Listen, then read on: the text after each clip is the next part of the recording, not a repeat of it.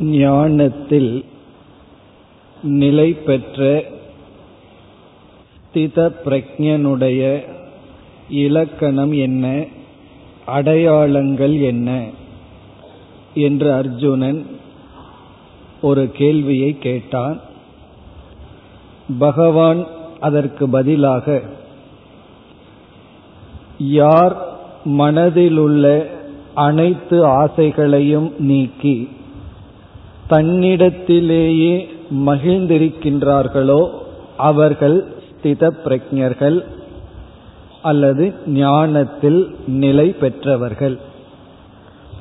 முதல் பகுதியில் மனதிலுள்ள ஆசைகளை நீக்கி என்பதில் மோகத்தினாலும் மனக்குறையினாலும் அறியாமையினாலும் தோன்றிய ஆசைகளை நீக்கி என்பது பொருள்.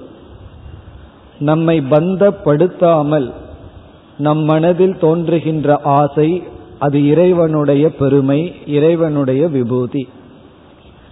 பந்தப்படுத்துகின்ற ஆசைகளை நீக்கி என்பது பொருள். தன்னிடத்திலேயே தான் மகிழ்ந்திருத்தல் என்பது. தன்னை பார்க்கும் பொழுது தன்னிடத்தில் எந்த ஒரு குறையையும் பார்க்காமல் நான் பூர்ணமான அழியாத பிரம்மஸ்வரூபம் என்று உணர்ந்து தன்னிடத்தில் மகிழ்ந்திருத்தல். இப்படிப்பட்ட ஞானி வெளி உலகத்தில் பிராரப்த கர்மத்தின் வசத்தால் வாழும் பொழுது சுக துக்கங்களுக்கான காரணங்கள் வரலாம். ஆனால் அதை குறித்து அவனுடைய ஆழ்ந்த மனதில் எந்த வேதனையும் வருவதில்லை என்று மன நிறைவுதான் ஜீவன் முக்தனுடைய லட்சணம் என்று கூறினார். அதைத் தொடர்ந்து நாம் சிந்தித்தோம் இந்த இலக்கணத்தை நம்மிடத்தில் தான் கண்டுகொள்ள முடியும்.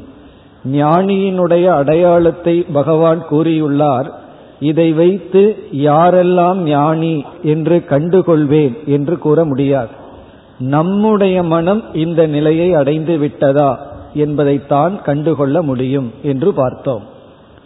பிறகு ஞானத்தை அடைந்து ஞானத்தில் நிலை பெற பகவான் உபாயத்தை கூறினார்.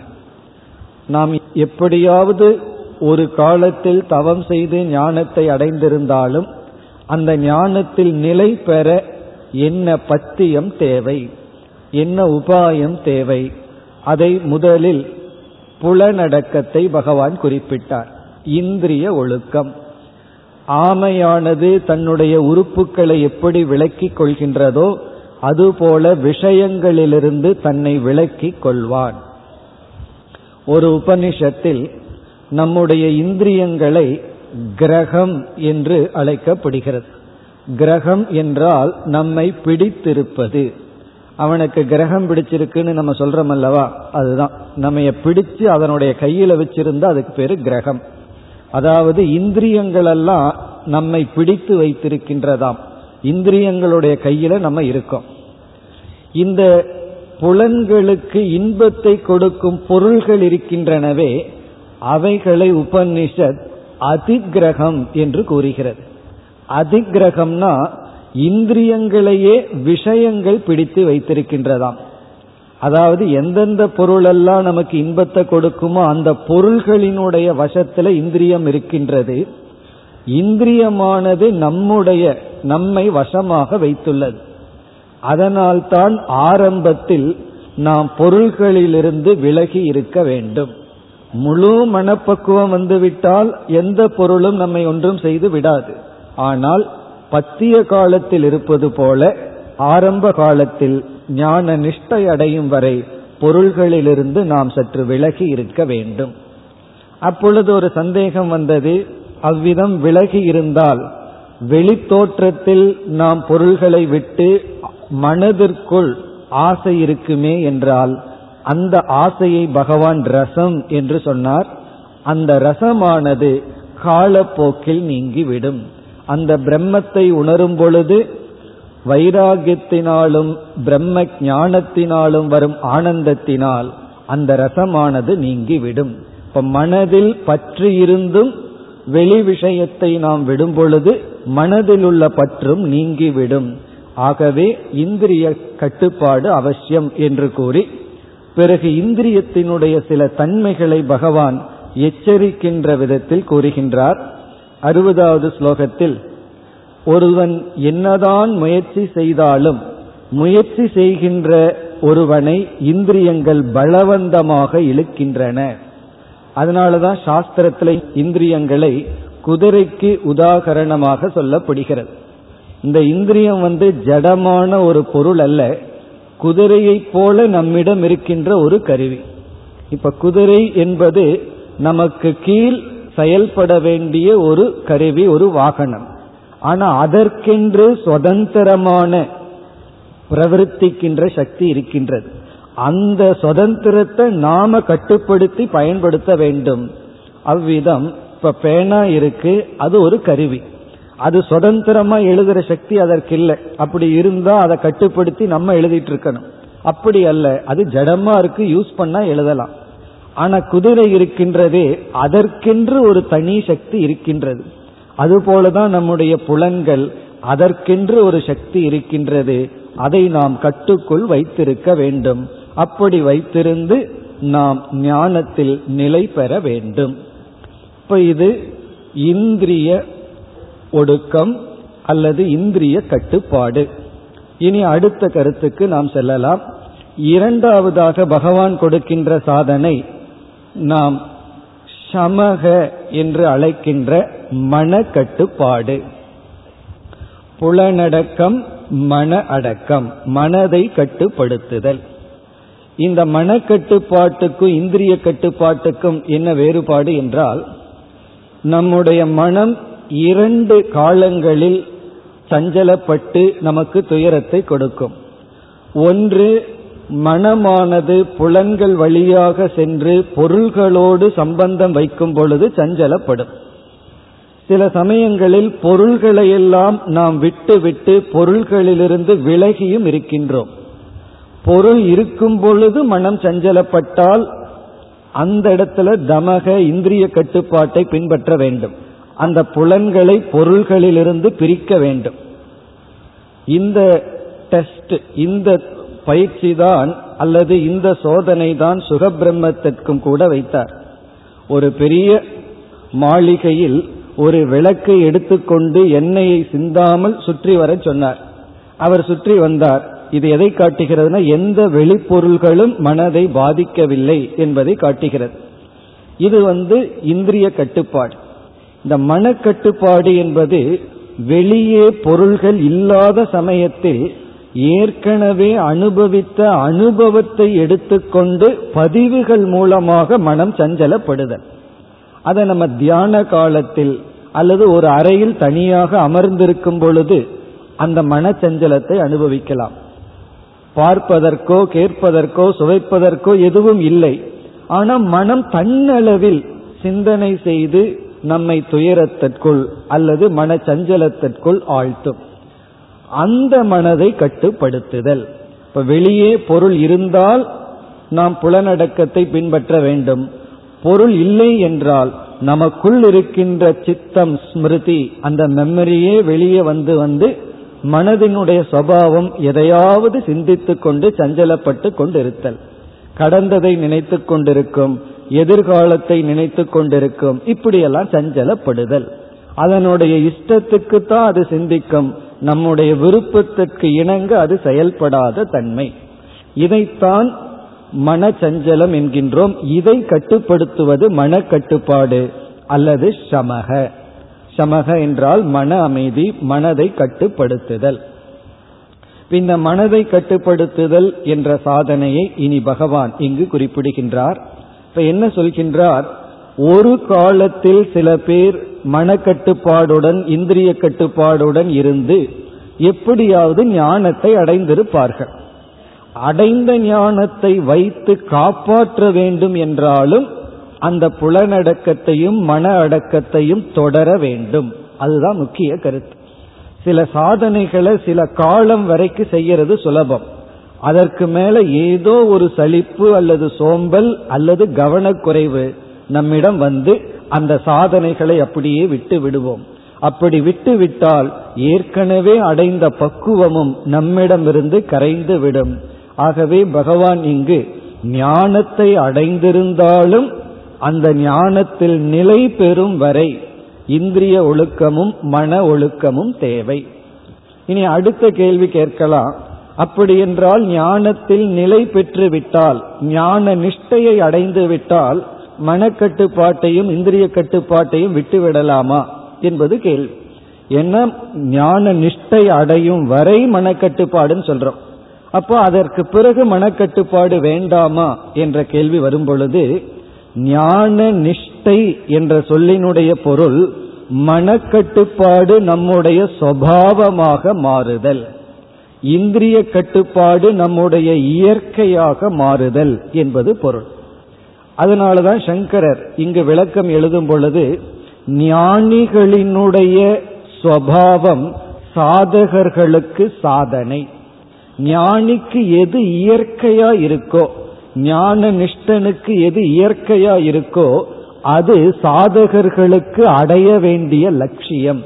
இப்ப இந்திரிய கட்டுப்பாடும் மனக்கட்டுப்பாடும் எப்பொழுது இயற்கையாகின்றதோ அதுவரை அந்த கட்டுப்பாடு நமக்கு தேவை. அதற்கு பிறகு அவன் கட்டுப்படுத்த வேண்டும் என்ற நியதி இல்லை. ஏனென்றால் அது கட்டுக்குள் இருக்கும். அது அவனுடைய இலக்கணமாக தன்மையாக மாறிவிடும். ஆகவே இங்கு பகவான் மனக்கட்டுப்பாட்டை பற்றி இப்பொழுது பேசுகின்றார். சமக என்று சொல்லப்படுகிறது. இதற்குத்தான் நாம் தியானத்தை முக்கிய சாதனமாக கொடுக்கின்றோம். இந்த மனக்கட்டுப்பாட்டை பேச ஆரம்பிக்கின்ற பகவான் முதலில் என்ன செய்கின்றார்? நம்முடைய மனதை கட்டுப்படுத்தாமல் அதனுடைய விருப்பத்துக்கு விட்டுவிட்டால் விளைவு என்ன என்பதை இங்கு முதலில் குறிப்பிடுகின்றார். அதாவது அறுபத்தி ஓராவது ஸ்லோகம் வரை புலனடக்கம் என்று பார்த்தோம். அதற்கு பிறகு அறுபத்தி இரண்டிலிருந்து அறுபத்தி எட்டாவது ஸ்லோகம் வரை மன அடக்கத்தை பற்றி பகவான் பேசுகின்றார்.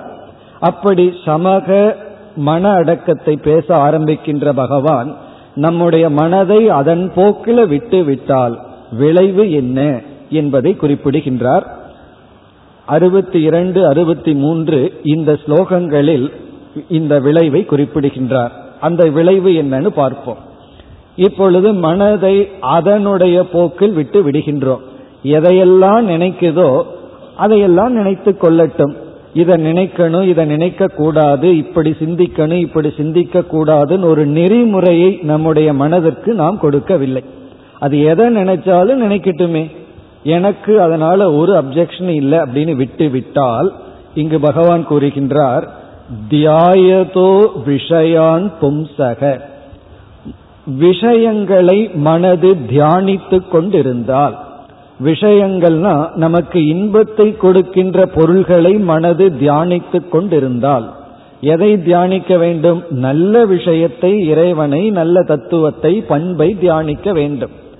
அதை விட்டுவிட்டு இன்பத்தை கொடுக்கின்ற பொருள்களை மனம் தியானிக்க ஆரம்பித்து விட்டால் அதனு இங்க தியானம்ங்கிறது நெகட்டிவ் சென்ஸ்ல சொல்ற.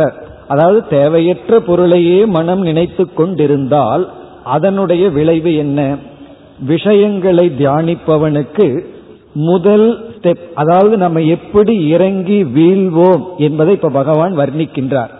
நம்ம வந்து நம்முடைய மனதில் எப்படிப்பட்ட வீழ்ச்சி ஏற்படும் என்பதை படிப்படியாக கூறுகின்றார். நம்ம சில சாதனைகளை படிப்படியா மேல போறத பார்ப்போம்.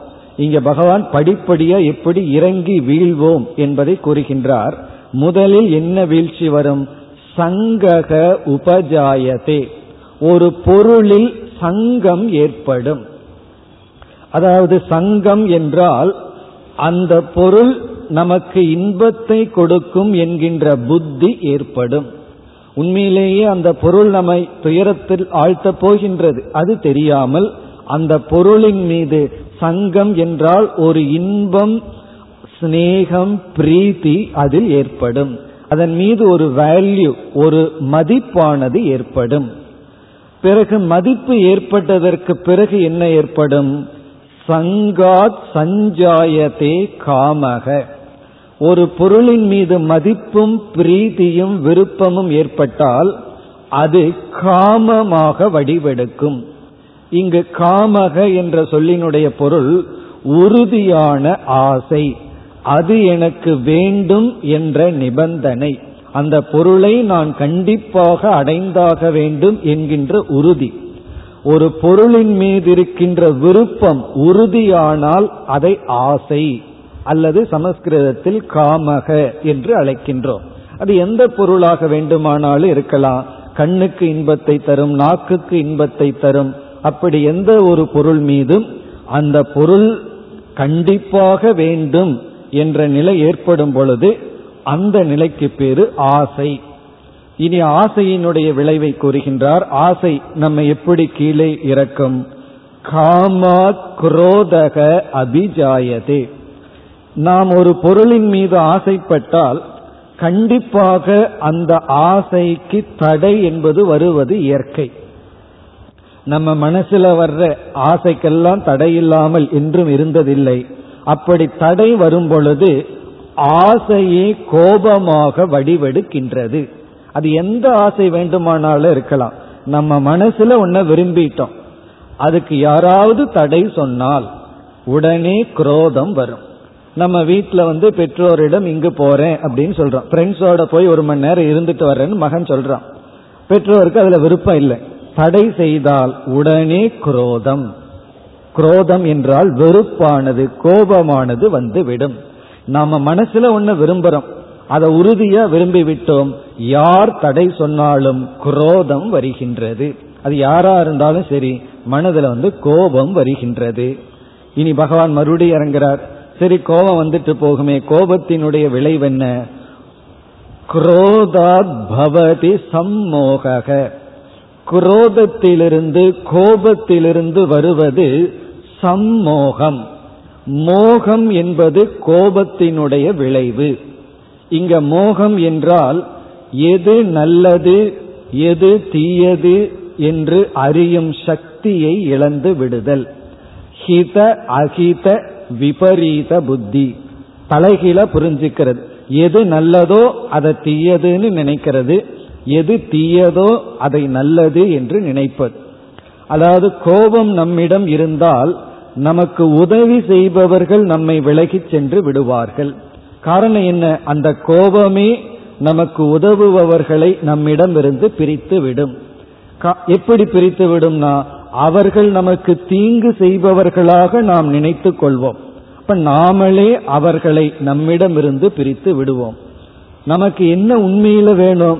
நமக்கு ஒரு கஷ்டம் வந்தா நம்முடன் இருந்து ஆறுதல் சொல்லி நமக்கு உதவி செய்ய மக்கள் தேவை. அந்த மக்களை கோபமானது பிரித்து விடும் ஏன் பிரித்து விடும்னா மோகம். சம்மோகம். சம்மோகம்னா அதிகமான ஒரு மோகம் ஏற்பட்டு விடும் பிறகு நம்ம நமக்கு வரும் நன்மையை நாமே தள்ளி விடுவோம் இந்த மோகம்னா புரிந்து கொள்ளாத மனநிலை. அதனாலதான் கோபப்பட்டு கொண்டிருப்பவர்களிடம் பேசக்கூடாதுன்னு அர்த்தம். சில பேர் கோபம் வந்துட்டா அந்த கோபத்தை வளர்த்து விடுவார்கள். நம்ம என்ன செய்யணும்? கோபம் வந்துட்டா அவர்கள் அந்த நேரத்துல மனிதர்களே அல்ல. சில பேர் அவர்களே சொல்லுவார்கள். நான் கோபம் வந்தனா மனுஷனா இருக்க மாட்டேன் அப்படின்னு. அது அவர்களுக்கே தெரிகின்றது. கோபம் வந்து விட்டால் அனைத்து மனித தன்மையையும் இழந்து விடுகிறார்கள். மனுஷனை மனுஷனா வச்சிருக்கிறது அறிவு. அந்த மோகம் என்று வந்து விட்டால் மனிதத்தன்மை இழக்கப்படுகின்றது. இதெல்லாம் என்னன்னா மனக்கட்டுப்பாடு இன்மையினுடைய விளைவு. சரி இதோட நிற்கின்றதா? மேலும் பகவான் தொடர்கின்றார் சம்மோகாத் ஸ்மிருதி விப்ரமக. மோகத்தில் மோகத்தினுடைய விளைவு என்ன என்றால் நம்முடைய ஸ்மிருதியினுடைய விப்ரமம். ஸ்மிருதி விப்ரமம் என்றால் நாம் இதுவரை பெற்ற அறிவினுடைய நாசம். நம்ம அறிவை எல்லாம் எங்க வச்சிருக்கோம்? நம்முடைய ஸ்மிருதி சித்தம் நம்முடைய மெமரியில வச்சிருக்கோம். நம்ம பெற்ற அறிவு நம்ம பெற்ற அனுபவங்கள் எல்லாம் நம்முடைய அறிவுல மெமரியில இருக்கு. அதெல்லாம் லாஸ் ஆயிரும்னு சொல்ற மெமரி எல்லாம் எரைஸ் ஆயிரும் அந்த நேரத்துக்கு. எவ்வளவு அறிவு அடைந்திருந்தாலும் எவ்வளவு நூல்களை நாம் அறிந்திருந்தாலும் அந்த கோபத்துல என்ன ஆகும் அப்படின்னு சொன்னா நம்ம படை படித்த அனைத்து அறிவுகளும் அந்த இடத்தில் மறைந்து பிளாங்க் கேசட் அல்லது பிளாங்க் சீடியா அது நிற்கும். அங்க ஒன்று இருக்காது. எந்த அறிவும் நமக்கு இருக்காது. அப்ப இந்த கோவம் என்ன செய்யுதுன்னா வெளியே இருக்கின்ற நன்மை செய்பவர்களை நம்மிடமிருந்து நீக்கி விடுகிறது. சரி வெளியே இருக்கிறவங்க போயிட்டாங்க நமக்குள்ள நமக்கு நன்மை கொடுக்கின்ற அறிவை வச்சிருக்கிறோமா? அதுவும் அந்த குரோதமானது நீக்கி விடுகிறது. நம்மிடமிருந்து நமக்கு உதவி செய்கின்ற அறிவையும் நீக்கி வெளியே நமக்கு உதவி செய்கின்றவர்களையும் இந்த குரோதமானது நீக்கி விடுகின்றது. இதனுடைய மூலம் என்னன்னா மனக்கட்டுப்பாடு இன்மை. சரி அதற்கு பிறகு என்ன நடக்கின்றது? நம்முடைய மனதில் இருக்கின்ற அனைத்து அறிவுகளும் அனைத்து பக்குவங்களும் அந்த அந்த நேரத்தில் மறைந்து விடுகின்றது. அதனுடைய விளைவு ஸ்மிருதி விப்ரசாத் புத்தி நாசக. இந்த ஸ்மிருதியினுடைய விப்ரமத்தினுடைய விளைவாக நம்முடைய புத்தியே நாசத்தை அடைந்து விடுகிறது. நம்முடைய புத்தி நாசம் என்பது புரிந்து கொள்கின்ற திறன் முழுமையாக அப்பொழுது இழக்கப்படுகின்றது. முழுமையாகவே நம்முடைய அறிவு இழக்கப்படுகின்றது. சில பேர் அப்போ சொல்லலாம் சரி இழக்கப்படட்டுமே. பகவான் ஒரு முடிவுரை செய்கின்றார். புத்தி நாசாத் பிரணஷ்யதி. அந்த புத்தி நாசம் அடையும் பொழுது அந்த மனிதனே அந்த புருஷனே இழந்து விடுகின்றான். அவனே அழிந்து விடுகின்றான். அவனே நாசத்தை அடைகின்றான்.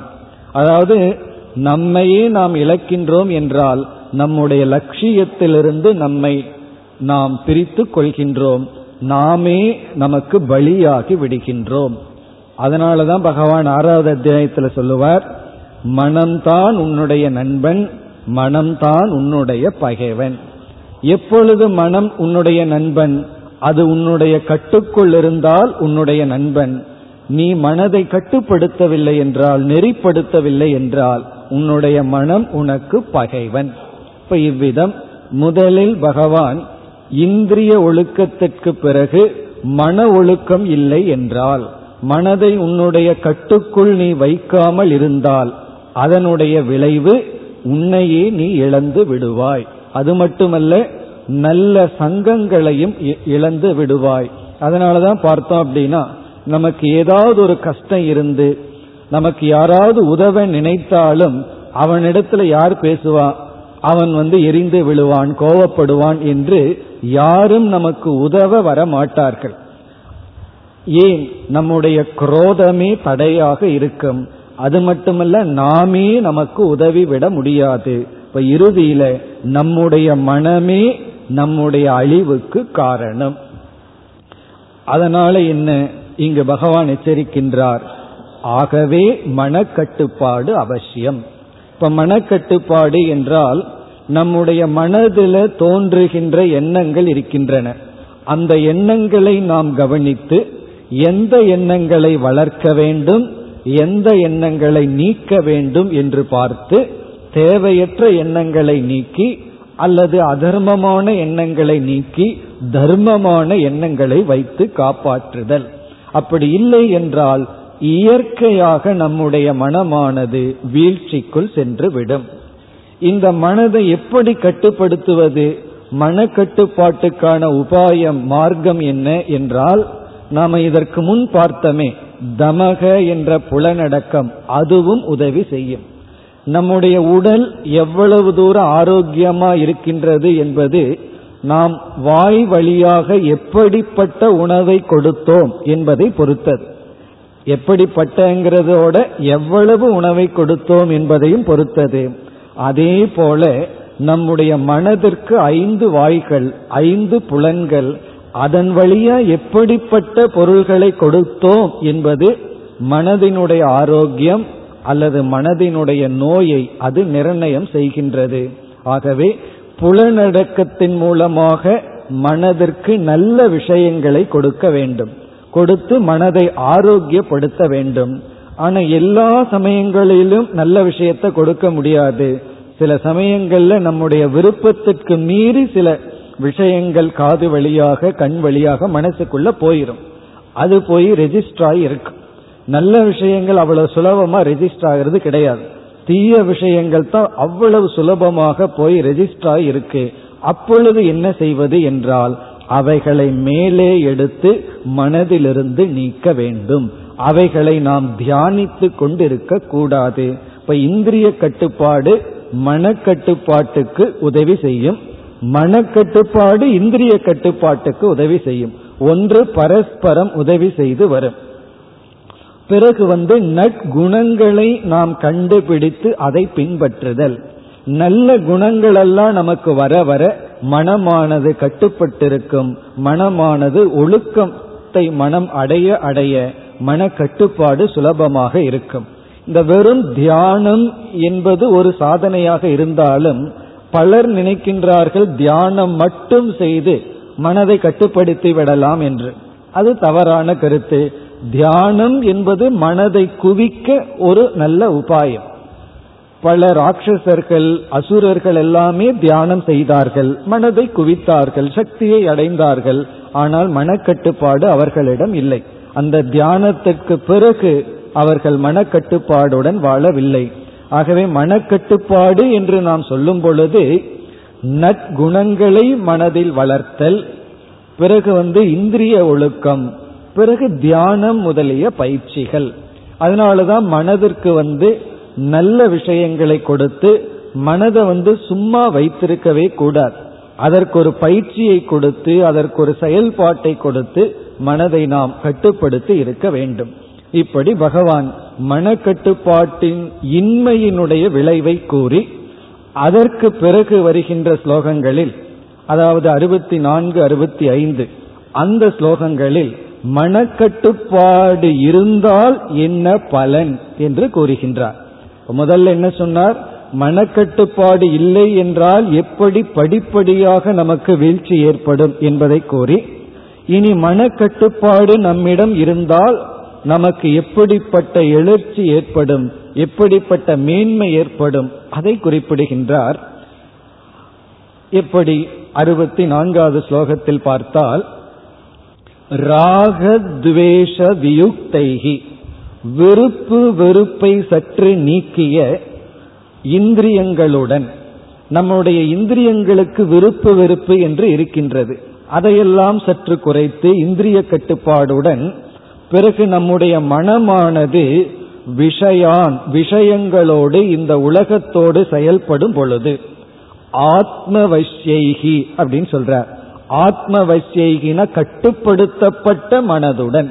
இப்ப இந்த இடத்துல பகவான் என்ன சொல்றார்? இந்திரிய கட்டுப்பாடும் மன கட்டுப்பாடும் அடைந்த ஒருவர்கள் இந்த உலகத்தோடு வாழும் பொழுது அதாவது அவர்கள் வாழ்க்கையை நடத்தும் பொழுது கட்டுப்படுத்தப்பட்ட மனதுடன் கட்டுப்படுத்தப்பட்ட இந்திரியத்துடன்.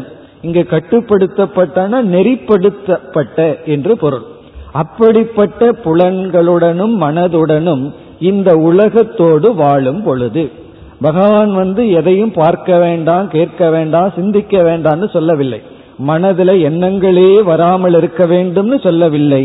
நம்ம மனதில் நல்ல எண்ணங்கள் நமக்கு மகிழ்ச்சியை கொடுக்கின்ற நம்மை உயர்த்தும் எண்ணங்கள் தேவை. அந்த நிலையுடன் இந்த உலகத்தில் வாழும் பொழுது என்ன ஏற்படும்? பிரசாதம் அதிகச்சதி. ஒருவன் பிரசாதத்தை அடைகின்றான். நமக்கு இந்த பிரசாதம்ங்கிற சொல்லுக்கு ஒரே ஒரு அர்த்தம் தான் தெரியும். கோயில்ல போனா சாப்பிட்றதுக்கு ஏதாவது கொடுத்தா அதுக்கு பேரு பிரசாதம். இங்க பகவான் வந்து பிரசாதம் என்ற சொல்லுக்கு என்ன பொருளை வைத்துள்ளார்? மனதினுடைய தெளிவும் அமைதியும். மனதினுடைய அமைதிக்கும் தெளிவுக்கும் பிரசாதம் என்று பெயர். இப்ப மனம் வந்து அமைதியாக தெளிவாக இருக்கும். இப்ப மனசு தெளிவா இருந்தாதான் நமக்கு வந்து மேலும் என்ன பலன் வரும்? அதை பிறகு பகவான் தொடர்கின்றார். இப்ப மனம் தெளிவாக இருக்க வேண்டும் என்றால் மனம் சற்று அமைதியாக இருக்க வேண்டும் என்றால் அந்த மனம் கட்டுப்படுத்தப்பட்ட மனமாக இருக்க வேண்டும். கட்டுப்படுத்தப்பட்ட இந்திரியத்துடன் மனமானது செயல்பட வேண்டும். அப்ப நமக்கு கிடைப்பது பிரசாதம். இனி அடுத்த கேள்வி சரி இந்த பிரசாதத்தில் என்ன பலன் கிடைக்கின்றது? அறுபத்தி ஐந்தாவது ஸ்லோகத்தில் பிரசாதே சர்வ துக்கானாம் ஹானிகி உபஜாயதே. இந்த பிரசாதத்தினால் அனைத்து துயரங்களினுடைய முடிவு ஏற்படுகின்றது. இந்த மனம் வந்து சற்று அமைதியை அடைந்து விட்டால் எந்த விதத்திலும் மனமானது துயரத்தினால் ஆழ்த்தப்படாது. எந்த துயரமும் மனதிற்கு வராது. அப்படின்னா என்ன அர்த்தம்? பொறுமையை நாம் கையாள முடியும். ஏற்றுக்கொள்கின்ற சக்தி நம்முடைய மனதிற்கு வரும். பிறகு எத்தனையோ கஷ்டங்களை நாம் சந்திக்க வேண்டியது வரும். வாழ்க்கைன்னு சொல்ல பல கஷ்டங்களை சந்திக்க வேண்டியது வரும். தோல்வியை சந்திக்கலாம். நெருங்கிய உறவினர்களுடைய மரணத்தை சந்திக்கலாம். உடல்ல சில நோய்கள் இப்படிப்பட்ட பல கஷ்டங்கள் வெளி சூழ்நிலையில் சில கஷ்டங்களை நாம் சந்திக்கலாம். அப்பொழுதெல்லாம் இந்த பிரசாதமான மனதிற்கு எந்த துயரமும் வராது. காரணம் என்ன என்றால் அந்த மனதில் அறிவானது நிலை பெற்று இருக்கும். அதை இரண்டாவது வரியில் சொல்கின்றார் பிரசன்ன சேதசக யாருடைய புத்தியானது அமைதியாக பிரசாந்தமாக இருக்குமோ அங்கு புத்திகி பர்யவ திஷ்டதே அங்கு அவர்களுடைய புத்தியானது அறிவானது உறுதியாக நிற்கும். வேண்டுமோ? அல்லது இப்ப கரண்ட் அக்கௌண்டோட லேட்டஸ்டா அந்த ஏடிஎம்னு சொல் எப்ப வேணுமோ அப்ப டிரா பண்ணிக்கலாம். என்ன? புத்தியை நம்முடைய அறிவை. நம்ம எல்லாம் சேர்த்து வச்சிருந்தோம்னா கஷ்டப்பட்டு பணத்தை சேர்த்து வைக்கிறது போல அறிவை சேர்த்து வச்சிருக்கோம். அந்த அறிவை வந்து எப்ப தேவையோ அப்ப நம்ம எப்ப எடுத்துக்கொள்ள முடியும்னா புத்தியானது அமைதியாக இருந்தால். மன அமைதியா இருந்தா அந்த அமைதியான மனதில் நாம் படித்த அறிவு நம்முடைய பக்குவம் அனைத்து இருக்கும். அதை தேவையான பொழுது எடுத்து கொள்ள முடியும். பிறகு மீண்டும் பகவான் என்ன சொல்றார்? அடுத்த ஸ்லோகத்தில் அறுபத்தி ஆறாவது ஸ்லோகத்தில் என்ன சொல்றார்? ஒரு கால் நீ மனக்கட்டுப்பாட்டுடன் இல்லை என்றால் மீண்டும் விளைவுக்கு பகவான் வர்றார். ஏன் இதெல்லாம் மாறி மாறி சொல்றாருன்னா இந்த மனக்கட்டுப்பாடினுடைய அவசியத்தை விளக்க. அதாவது நிதித்தியாசனம் என்ற ஒரு தியானம் இருக்கின்றது. அந்த நிதித்தியாசனம்ங்கிற தியானம் ஞானத்தை அடைந்ததற்கு பிறகு அந்த ஞானத்தில் நிலை பெற ஞானத்தையே தியானம் செய்தல். எந்த ஒரு அறிவு அடைஞ்சமோ அந்த அறிவிலேயே நின்று பழகுவதற்கு பேர் நிதித்தியாசனம் அர்த்தம். ஒரு அறிவு அடைஞ்சிட்டோம் ஆனா அடைஞ்ச அறிவு நம்ம கையில நிற்பதில்லை. கைக்கு கிடைக்குது ஆனா நிற்பதில்லை. அப்படி நின்று பழகும் தியானம் தான் நிதித்தியாசனம். அந்த தியானத்துல நாம எப்படி தியானம் செய்வோம் என்றால் சாஸ்திர நம்மைய பார்த்து நீ சாந்த ஸ்வரூபி நீ அமிர்த சுரூபமானவன் சொல்லு. நமக்கு மரண பயம்னு வந்த உடனே நாம் எப்படி தியானிக்கணும்? நான் மரணமற்றவன். பிறகு வந்து ஏதாவது ஒரு குறை மனசுல வந்தா நான் பூர்ணமானவன். பிறகு இருமை வந்து விடுகிறது. மற்றவர்களால் துயரப்பட்டால் அனைவராகவும் நான் இருக்கின்றேன். நானே அனைத்து ஆத்மாக்களாகவும் இருக்கின்றேன். இப்படியெல்லாம் நம்ம தியானம் பண்றது நிதித்தியாசனம் இந்த மனக்கட்டுப்பாடு இல்லை என்றால் இந்த மாதிரியான நிதித்தியாசனம் செய்ய முடியாது என்று இங்கு பகவான் குறிப்பிடுகின்றார். தியானத்திலேயே ஈடுபட முடியாது. அதை குறிப்பிடுகின்றார். நாஸ்தி புத்தி அயுக்தஸ்ய. யுக்தக என்றால் பொருந்தியவன். அயுக்தக என்றால் யாருடைய மனம் பொருந்தி இல்லையோ அமைதியாக இல்லையோ கட்டுப்படவில்லையோ அவனுக்கு தியானத்தில் அறிவை கொண்டு வர முடியாது. அப்படி அறிவை கொண்டு வர முடியாத அவனுக்கு பாவனை என்பது இருக்காது. அதாவது நம்மையே ஆத்மாவாக பாவித்து தியானம் செய்தல் என்ற தியானம் இருக்காது. அப்படிப்பட்டவனுக்கு சாந்தியும் சுகமும் ஏது? எப்படி அவனுக்கு மனசாந்தி கிடைக்கும்? என்று பகவான் கூறி அடுத்த இரண்டு ஸ்லோகங்களில் அதாவது அறுபத்தி ஏழு அறுபத்தி எட்டு இந்த இரண்டு ஸ்லோகங்களில் பகவான் முடிவுரை செய்கின்றார். எதனுடைய முடிவுரை? உபாயத்தினுடைய சாதனையினுடைய முடிவுரை செய்கின்றார். ஞானி ஞானியினுடைய லட்சணம் கேட்கப்பட்டது. அந்த லட்சணத்தை சுருக்கமாக கூறி ஞான அடைந்தாலும் ஞான நிஷ்டை அடைய சில உபாயத்தை பகவான் கூறி குறிப்பா இங்கு பகவான் கூறிய உபாயம் இரண்டு. ஒன்று புலனடக்கம் இனி ஒன்று மன அடக்கம். பிறகு மன அடக்கத்தை கூறும் பொழுதே நிதித்தியாசனம் என்கின்ற சாதனையை குறிப்பிட்டார். தியானம் என்கின்ற சாதனையை குறிப்பிட்டார். ஆகவே தியானம் புலனடக்கம் மன அடக்கம் இவைகளையெல்லாம் கூறி முடிவுரை செய்கின்றார். என்ன முடிவுரை செய்கின்றார் என்றால் ஆகவே நீ மன அடக்கத்தை பின்பற்ற வேண்டும் அல்லது உன்னுடைய மனதை அடக்க வேண்டும். இல்லை என்றால் என்ன ஏற்படும்? அதைத்தான் மீண்டும் மீண்டும் பகவான் கூறுகின்றார். வேறொரு எடுத்துக்காட்டை இங்கு எடுத்துக்கொள்கின்றார் அதாவது ஒரு சிறிய படகு இருக்கின்றது. அதை காற்று எப்படி கடலுக்குள் தள்ளிவிடுமோ அப்படி இங்கு மனம் என்பது அடக்கப்படாத காற்று. பிறகு சிறிய படகு என்பது நம்முடைய ஞானம். ஒரு சிறிய படகுதான் நம்முடைய ஞானமா? சிறிய படகை எப்படி பெரும் காற்று கடலில் தள்ளி மூழ்கடித்து விடுகிறதோ அதுபோல கட்டுப்படுத்தாத மனம் நம்முடைய அறிவை மூழ்கடுத்தி விடும். ஆகவே உன்னுடைய மனதை நீ கட்டுப்படுத்த வேண்டும் என்று கூறி பிறகு யாருடைய மனமும் யாருடைய புலன்களும் கட்டுக்குள் இருக்கின்றதோ தஸ்ய பிரக்ஞா பிரதிஷ்டிதா என்று சொல்கின்றார். அவர்களுடைய அறிவானது பிரதிஷ்டை அடையும். இந்த பிரதிஷ்டைங்கிற வார்த்தையை நமக்கு தெரியும். கோயில் எல்லாம் சொல்லுவோம் பிரதிஷ்டை செய்தல். விக்கிரகத்தை கொண்டு வந்து பிரதிஷ்டை செய்தல் அசையாம அப்படியே இருத்தி வைத்தல். அதைத்தான் இங்க பகவான் சொல்கின்றார் உன்னுடைய ஞானம் உனக்குள் பிரதிஷ்டை ஆக வேண்டும். வெளியே இப்படி இறைவனுடைய விக்கிரகத்தை பிரதிஷ்டை பண்றோமோ அதே போல ஞானத்தை நம்முடைய மனதில் பிரதிஷ்டை செய்ய வேண்டும். யாருக்கு ஆகும் என்றால் யாருடைய புலன்களும் யாருடைய மனமும் அவர்களுடைய கட்டுக்குள் இருக்கின்றதோ என்று கூறி அந்த தலைப்பை பகவான் நிறைவு செய்கின்றார். இனி இறுதியான நான்கு ஸ்லோகங்களில் மீண்டும் ஞானியினுடைய லட்சணத்துக்கு வருகின்றார். ஞானியினுடைய மனநிலையை வர்ணிக்கின்றார். இங்கு ஞானிங்கிறவன் எப்படிப்பட்ட ஞானி? தன்னுடைய அறிவை பிரதிஷ்டை செய்தவன். தன்னுடைய ஞானத்தில் நிலை பெற்ற ஞானி. இவனுக்கு வந்து எந்த சாதனையும் சாஸ்திரம் கொடுப்பதில்லை.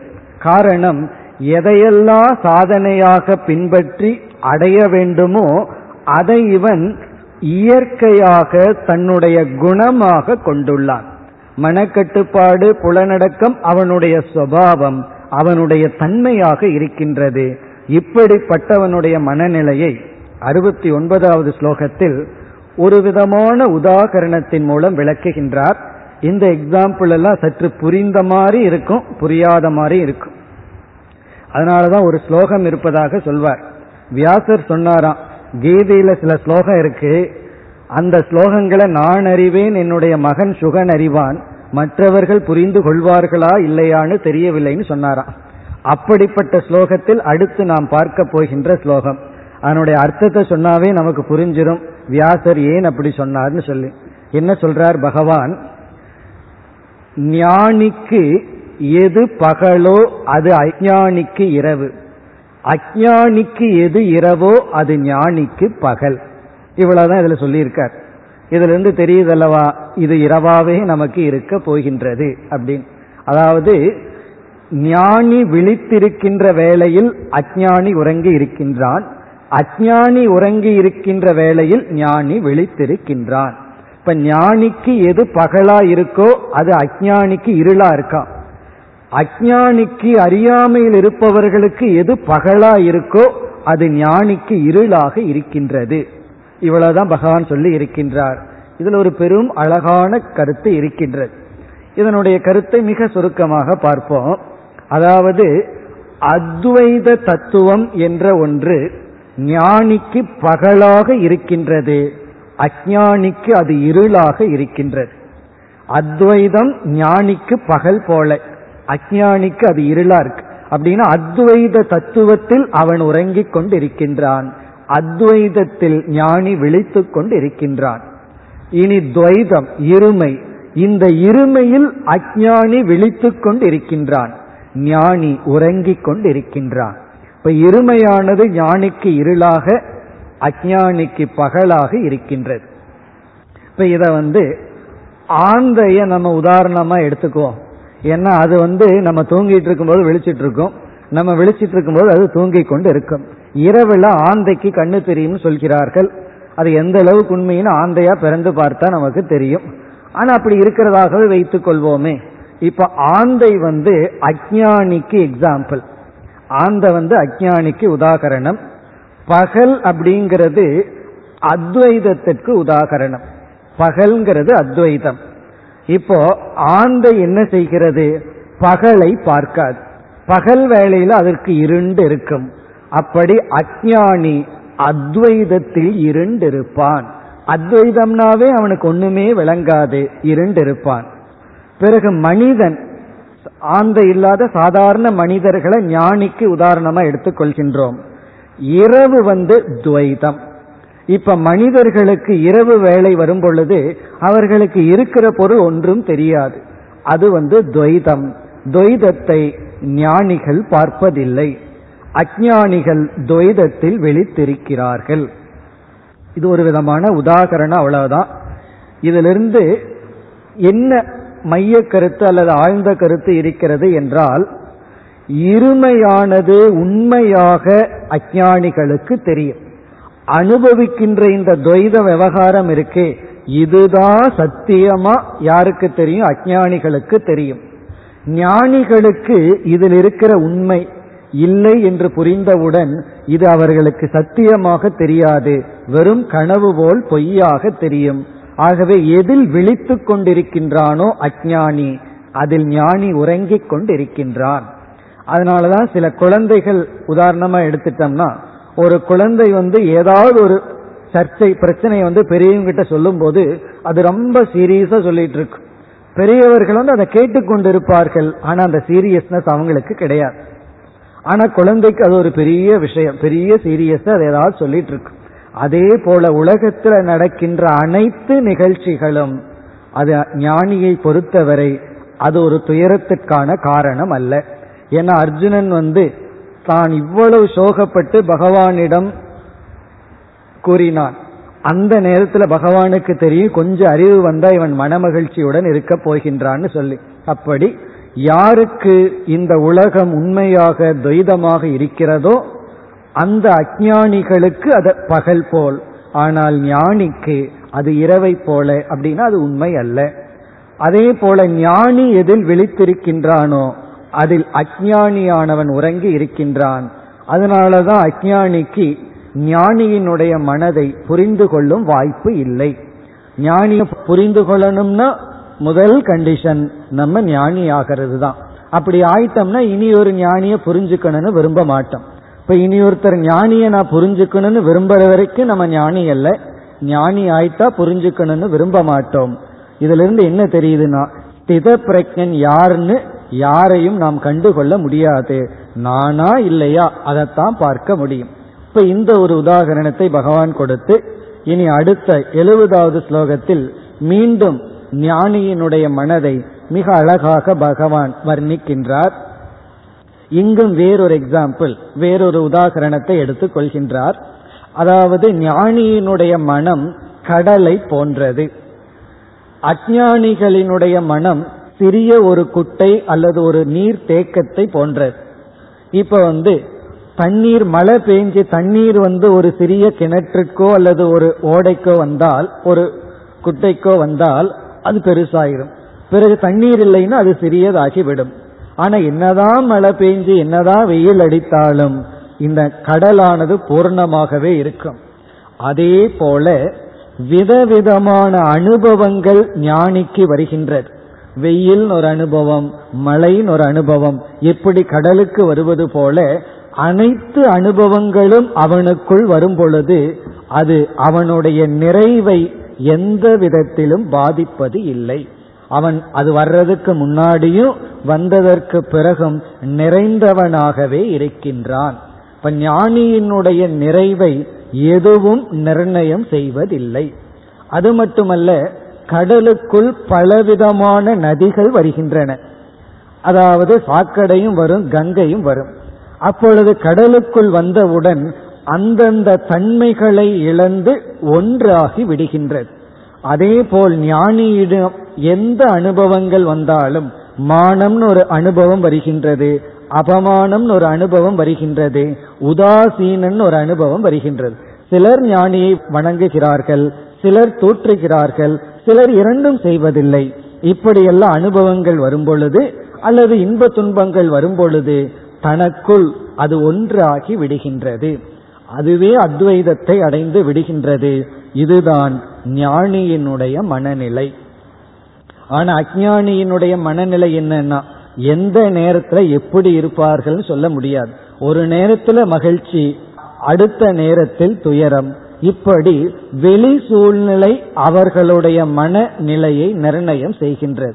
இப்ப அவங்களுடைய மனசு எதை சார்ந்துள்ளது? வெளி சூழ்நிலையை சார்ந்துள்ளது. இப்ப மனதை ஏதாவது பண்ணணும்னா வெளியே ஏதாவது மாற்றத்தை கொண்டு வர வேண்டும்.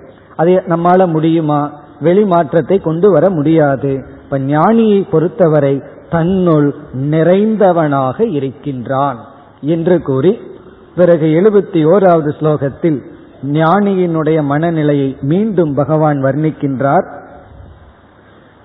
அவனிடத்தில் என்னென்ன நீங்கி இருக்கின்றது அதை கூறுகின்றார். அதே சமயத்தில் அவன் இந்த உலகத்திலும் வாழ்ந்து கொண்டிருக்கின்றான் விவகாரம் செய்கின்றான். இந்த ஞானிக்கு அதாவது ஞான நிஷ்டை அடைந்தவனுக்கு புலனடக்கம் என்கின்ற ஒரு கட்டுப்பாடு இல்லை. இதுவரைக்கும் பகவான் சொல்லிட்டு வந்தார் அது வேணும்னு. ஆனா ஞானிக்கு அது இல்லை காரணம் நம்ம கண்களையும் காதுகளையும் எப்பொழுது மூட வேண்டும்? எப்பொழுது பொருள்கள் நம்முடைய மனதிற்கு மோகத்தை ஊட்டுமோ அப்பொழுது? பார்க்கின்ற காட்சியெல்லாம் இறைக்காட்சி என்ற உணர்வை அடைந்தவனுக்கு ஏன் கண்ணை மூட வேண்டும் அல்லது ஏன் கண்ணை திறக்க வேண்டும்?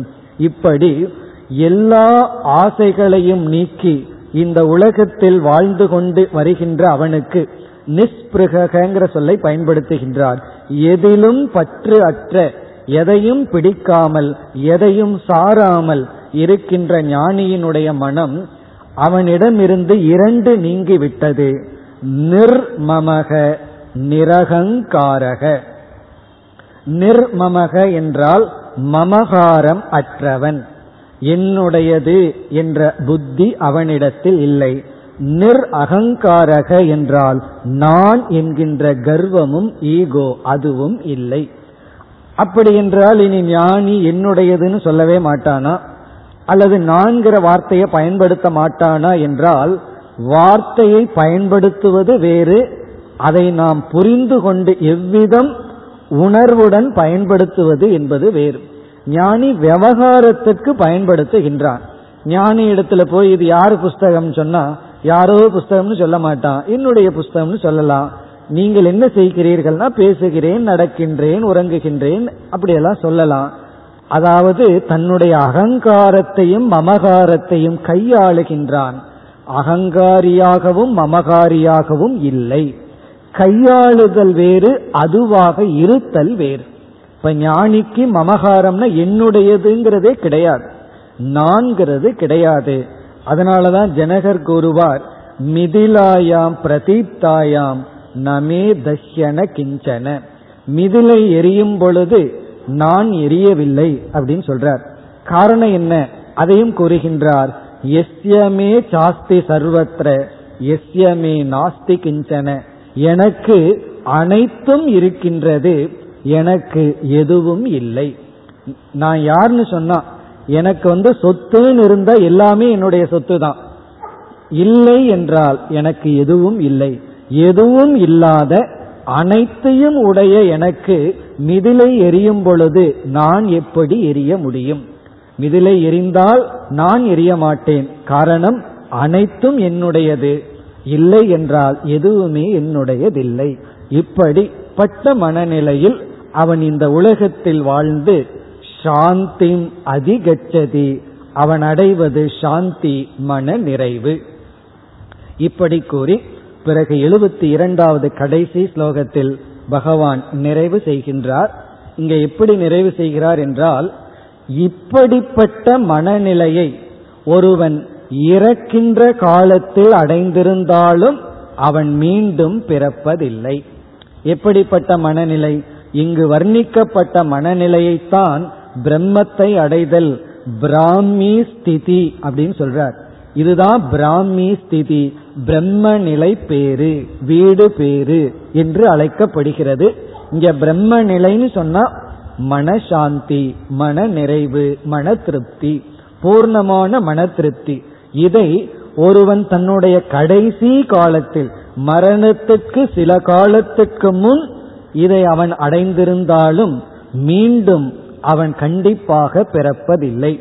ஏன்னா எல்லாத்துக்கும் இந்த ஆன்மீகத்துக்குள்ள வந்த உடனே ஃபீல் பண்ற விஷயம் என்னன்னா நான் கொஞ்சம் லேட்டா வந்துட்டனோ அப்படி ஒரு ஃபீலிங் சில பேர்த்துக்கு வரும். லேட்டா வந்துட்டேன் அப்படின்னு சொன்னா காலம் ரொம்ப குறைவா இருக்கு. இனிமேல் நம்ம இங்க பகவான் சொல்ற மனக்கட்டுப்பாடு இந்திரிய கட்டுப்பாடு எல்லாம் செய்து நம்ம மோட்சத்தை அடைய முடியுமா அப்படின்னு ஒரு பயம் வரலாம். அதற்காக இங்க பகவான் வந்து ஆறுதல் சொல்றார். யாருமே லேட்டா வரல. என்னுடைய கணக்குப்படி தான் எல்லாம் வந்திருக்காங்கன்னு பகவான் சொல்ற. ஏன்னா உங்களுக்குள்ள இருக்கிற அந்த பாவம் புண்ணியம் எல்லாம் அதனுடைய பலனை கொடுத்து சரியாக வந்துள்ளார்கள். ஆனால் நீ கடைசி காலத்தில் மரண காலத்திலாவது உன்னுடைய மனதில் இருக்கின்ற விருப்பு வெறுப்புகளை எல்லாம் நீ நீக்கி இந்த நிலையை அடைந்தால் அதற்கு பிறகு மீண்டும் பிறவாத நிலையை அடைவார்கள். ஆனா நம்ம இறந்ததற்கு பிறகு பிறப்பதில்லை அதற்காக படிக்கிறோம் அதற்காக நம்ம முயற்சி செய்யவில்லை. அது வந்து பை ப்ராடக்ட் பை இயற்கையாக வருவது. நம்முடைய முயற்சி இருக்கும் பொழுதே மனதை நிறைவுபடுத்துதல். அப்படி செய்தவர்கள் இறுதி காலத்தில் வந்திருந்தாலும் பிரம்ம நிர்வாணம் ரிச்சதி. கடைசி சொல் பிரம்ம நிர்வாணம் என்றால் பிரம்மத்துடன் அவர்கள் உடலை விட்டதற்கு பிறகு ஐக்கியமாகி விடுகிறார்கள் என்ற விதத்தில் இந்த இரண்டாவது அத்தியாயமானது முடிவடைகின்றது. நாம் சுருக்கமாக இரண்டாவது அத்தியாயத்தினுடைய சாராம்சத்தை பார்ப்போம். முதல் அத்தியாயத்தில் அர்ஜுனனுடைய மனநிலை விளக்கப்பட்டது. அதற்கு பிறகு இந்த இரண்டாவது அத்தியாயத்தில் பேசப்பட்ட கருத்தை நாம் நான்கு பெரிய தலைப்பின் கீழ் பிரிக்கலாம்.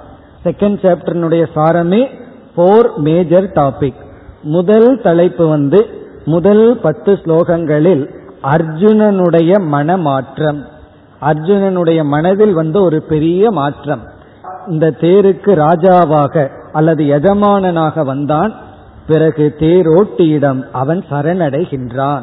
பகவானிடத்தில் சரணடைதல் அர்ஜுனனுக்கு வந்த பெரிய மனமாற்றம். இது பெரிய மாற்றம்னு சொல்றோம். காரணம் நம்ம இடத்தில் இருக்கிற பெரிய பொருள் நம்முடைய அகங்காரம் தான் நம்ம இடத்தில் இருக்கிற பெரிய பொருள் பகவானுக்கு சொந்தமில்லாததுன்னு இந்த உலகத்துல ஏதாவது இருந்தா அது நம்முடைய ஈகோ தான் நம்முடைய அகங்காரம் தான் மீது எல்லாம் பகவானுடையது. அதை பகவானிடம் சரணடைய வைக்கின்றான்.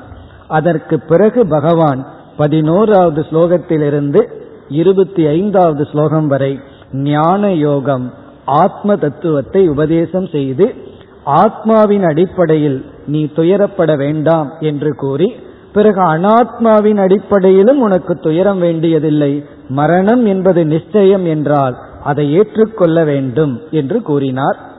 பிறகு இருபத்தி ஆறாவது ஸ்லோகத்தில் ஆரம்பித்து ஐம்பத்தி மூன்றாவது ஸ்லோகம் வரை கர்மயோகம்ங்கிறதா மேஜர் டாபிக் மூன்றாவது தலைப்பு.